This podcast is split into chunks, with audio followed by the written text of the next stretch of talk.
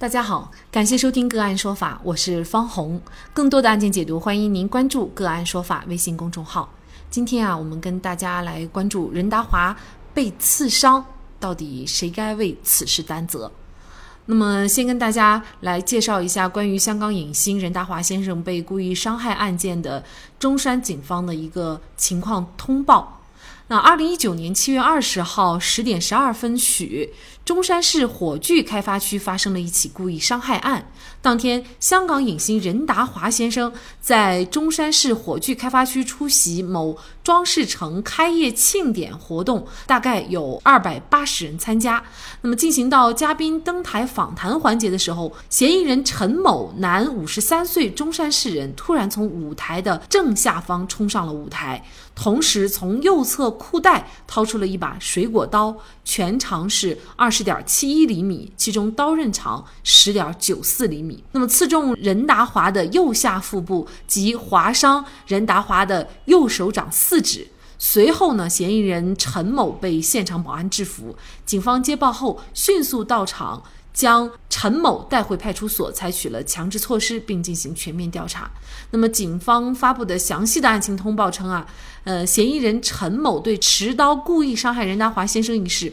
供认不讳。其中呢，经过中山市第三人民医院精神病专家对嫌疑人进行精神检查和初步医学诊断，陈某存在精神障碍，偏执型精神分裂症，俗称妄想症。那么直到二十二号中午十分的时候呢，作为任达华的经纪人霍文熙再次接受采访的时候表示呢，说华哥也就是任达华也想知道对方发生了什么，为什么如此。虽然对行凶者抱有疑问，但是呢，当华哥知道对方是精神上有问题的时候呢，说不要追究对方的责任，这件事儿就这样算了吧。而就在此之前呢，任达华所属的英皇娱乐公司声明表示对凶徒的行为强烈谴责，并且要追究到底。这个犯罪嫌疑人会不会因为是妄想症就免于刑事责任了？那么如果任达华放弃对他的追责，这名犯罪嫌疑人陈某是否就免除一切的法律责任？那么公共场所、艺人包括一些名人的安全又如何能够得到保障？就这相关的法律问题呢，今天我们就邀请云南律盛律师事务所执行主任马贤访律师和我们一起来聊一下。马律师您好。哎，主持人好，大家好，感谢马律师。最新的消息，任达华决定放弃对嫌疑人陈某的一个追责，那么他的放弃是否就意味着嫌疑人陈某不需要承担任何责任了呢？任达华的决定，如果是从这个民事赔偿的角度来讲的话，那么他是很大度的、很有高度的一个艺人吧。但是在刑事方面来讲的话，那么这个不取决于他自己，那么他决定不了。肇事者如果说是鉴定出来是有精神病，而且是在发病期间所犯的这个事的话，那么他是不用承担刑事责任的。那么也就是说，如果说是假如他鉴定结果它是属于在这个非发病期间的话，他的行为产生的这样的一个后果的话，那么就有可能承担刑事责任。那么至于这样的后果的话，他也不是任达华自己说了算得了。刑事责任的话，一般情况下它是由公法来决定的，它不像这个民事责任这样，大家就说是就说由当事人自己私了。那么当然，尽管在就是刑事案件当中，它像故意伤害罪的轻伤以下的话，他也是和解的，但是我认为在这样的场景发生这样的事情的话，他也不具备说是由当事人自己来决定的这样的效果，因为这种事情他对呃社会的影响后果以及它的负面作用是挺大的。所以的话，如果是按照公法的角度，也就是按照刑法的相关的这个规定哈，陈某他仍然有可能不被追责，原因就是说有一种情况，他在精神病发病期间去做的这样的一个行为就不被追责了，是吗？对，实际上呢，就是是像犯罪嫌疑人哈，现在虽然有可能不被追究刑事责任，但是呢，我们还是先称他为犯罪嫌疑人。那么如果他处于犯病期间，那么伤害了任达华先生的话，那么他的行为就不需要承担刑事责任。那么还有两种情况，就是说，一种是他是属于正常的，不在发病期间，那么他应该承担全部的刑事责任，那么跟正常的这个成年人是一样的。还有一种是他处于发病也不是很重要的这样一种一一一种状况。就是说他带有病，但是呢，他有部分能够辨认自己的行为能力，这样的后果的话，那么他也应该承担刑事责任。但是呢，就是在接受刑事制裁的时候，他是属于可以从轻或者减轻的这样的对象。这三种情况的话，就看这个司法鉴定的结果。我们所有人听到这儿可能也会有一个担心哈，那么你不追究他的刑事责任的话，这些精神病人有的时候他就会在发病期间做出一些伤害人的事情哈，对于这样的人法律上就没有办法了吗？像这种情况法律还是有规定的，也就是说是不管这些人有没有精神疾障，或者说他的精神状况怎么样，他总的是有有监护人对他的行为负责任的。也就是说平时对这些人，他还是法律有个规定的，就是你的监护人必须要尽到监护义务，而且是像一些特殊的情况下，他有必须的要履行这个监护人的这个监护义务。那么如果说是监护人他放任或者说是故意的任这个精神病人任其在外，那么呃，无意识的那做的一些行为的话，那么可能他的监护人不仅仅是承担民事责任，而且也可能受会受到相应的这个其他的法律法律层面的追究责任的这样一种后果。所以的话，这个监护人如果他没有监护能力，或者说他不具备监护条件的话，那么法律也是有相关的规定的，比如说让这个精神病人的那个社区，呃，他的这个相关的组织啊，或者说他的单位，或者说是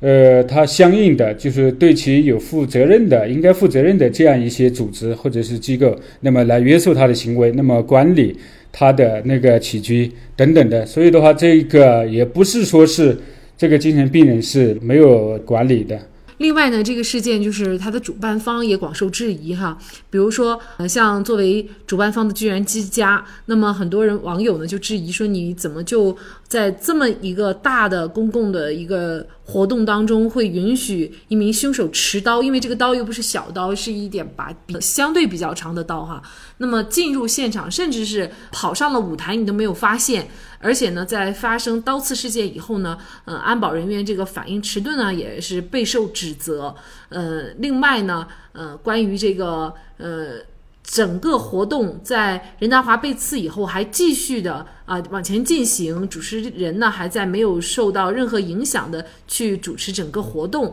那么大家都会觉得这个主办方，第一呢安保没有到位，第二呢有点冷漠啊，因为那个任达华可能当时的情况出了很多血，也是生死未卜的情况下还要继续活动，那么主办方的责任在这里是什么呢？对这一类活动的话，因为毕竟它不是属于像演唱会这一类，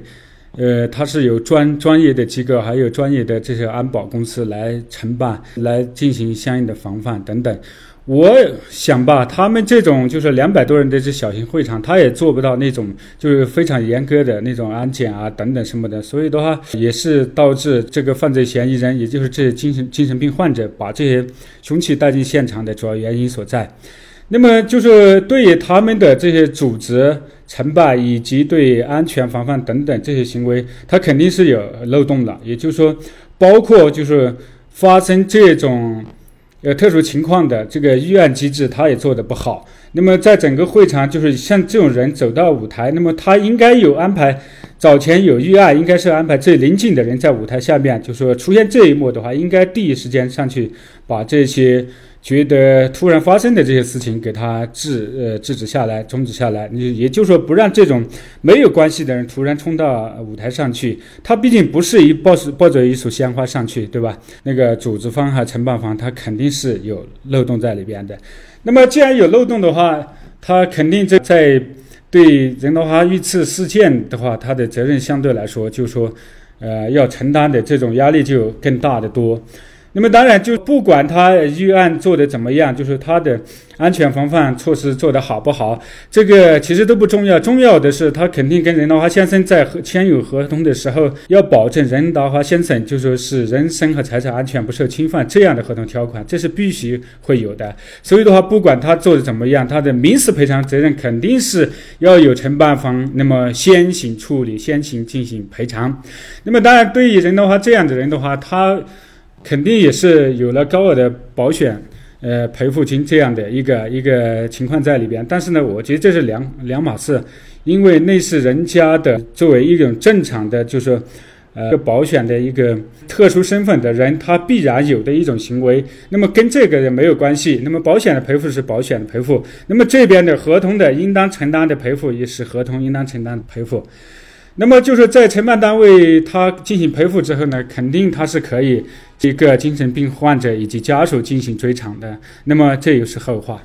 这个事件呢也会引起哈大家对这个艺人安全的一个关注啊，比如说一些公共场所，就包括前两天发生的这个呃李彦宏被泼水事件，还包括最早之前像艺人刘亦菲也是被舞台上突然上来的这个异性被熊抱哈，就是被猥亵，那么等等，那么艺人的这个安全的保障在法律上，或者是说在实际的操作当中是不是应该做得更严格，或者您怎么看这个问题呢？其实我觉得对这个问题要从几个方面来讲。首先一个，我还是觉得像他们这些特殊的人的话，这个买保险保障自己在特殊的事情发生之后那么有一个保障和高额的赔付，这是必须的。但是呢就是对这个艺人在这些公共场所的这些安全问题呢，那么首先就是在当前的这种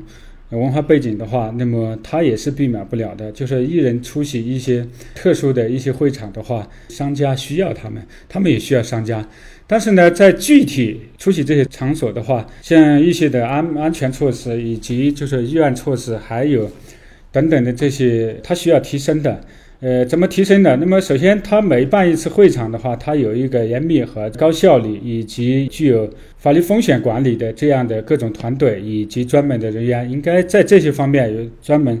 有呃人进行负责任。那么所以的话按照这个计划来来来走的话，那么相对来说它风险就小得多。至于说是像发生的这些艺人出现的这些问题呢，其实正常人倒不用太害怕，因为正常人他无非就是闹一下会场啊，有些人们想博得一下这个关注啊等等，但是最重要的还是这一个精神病患者这种情况。那么精神病患者他的行为是不计后果的，而且是他也不可能考虑到后果的，那么出现这种情况的话是往往都是悲剧。所以的话这个我觉得在精神病人就也就是特殊的人群这些监护管理这一块，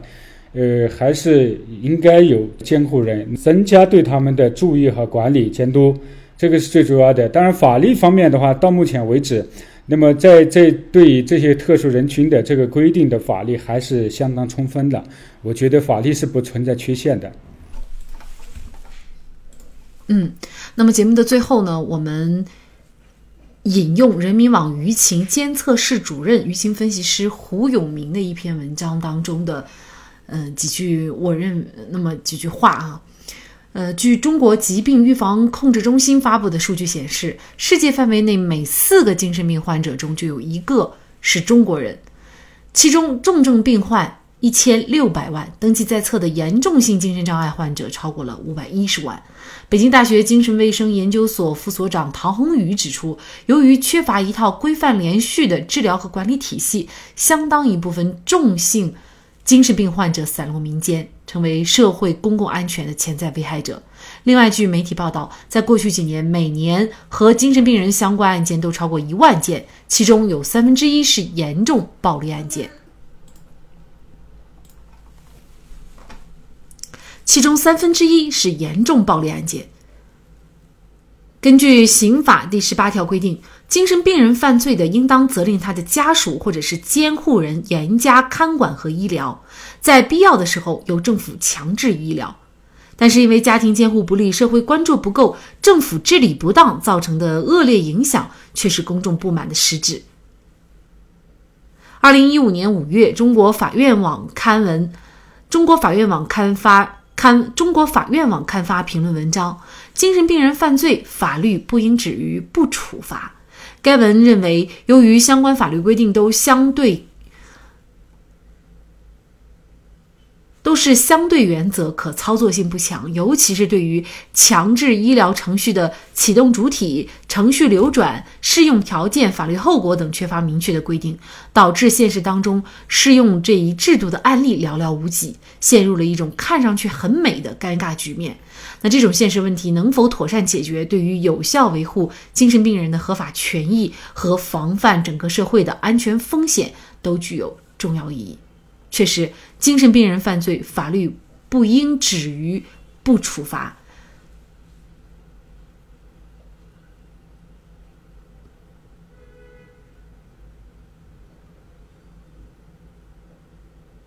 实践当中出现的实践落实实践当实践过程当中出现的各种落实问题，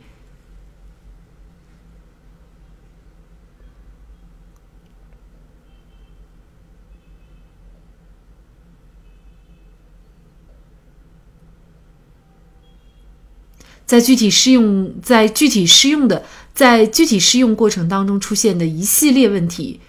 需要各自需那么需应该说需要那么应该说需要政府、社会和执法机构，需要政府、社会和各方各面。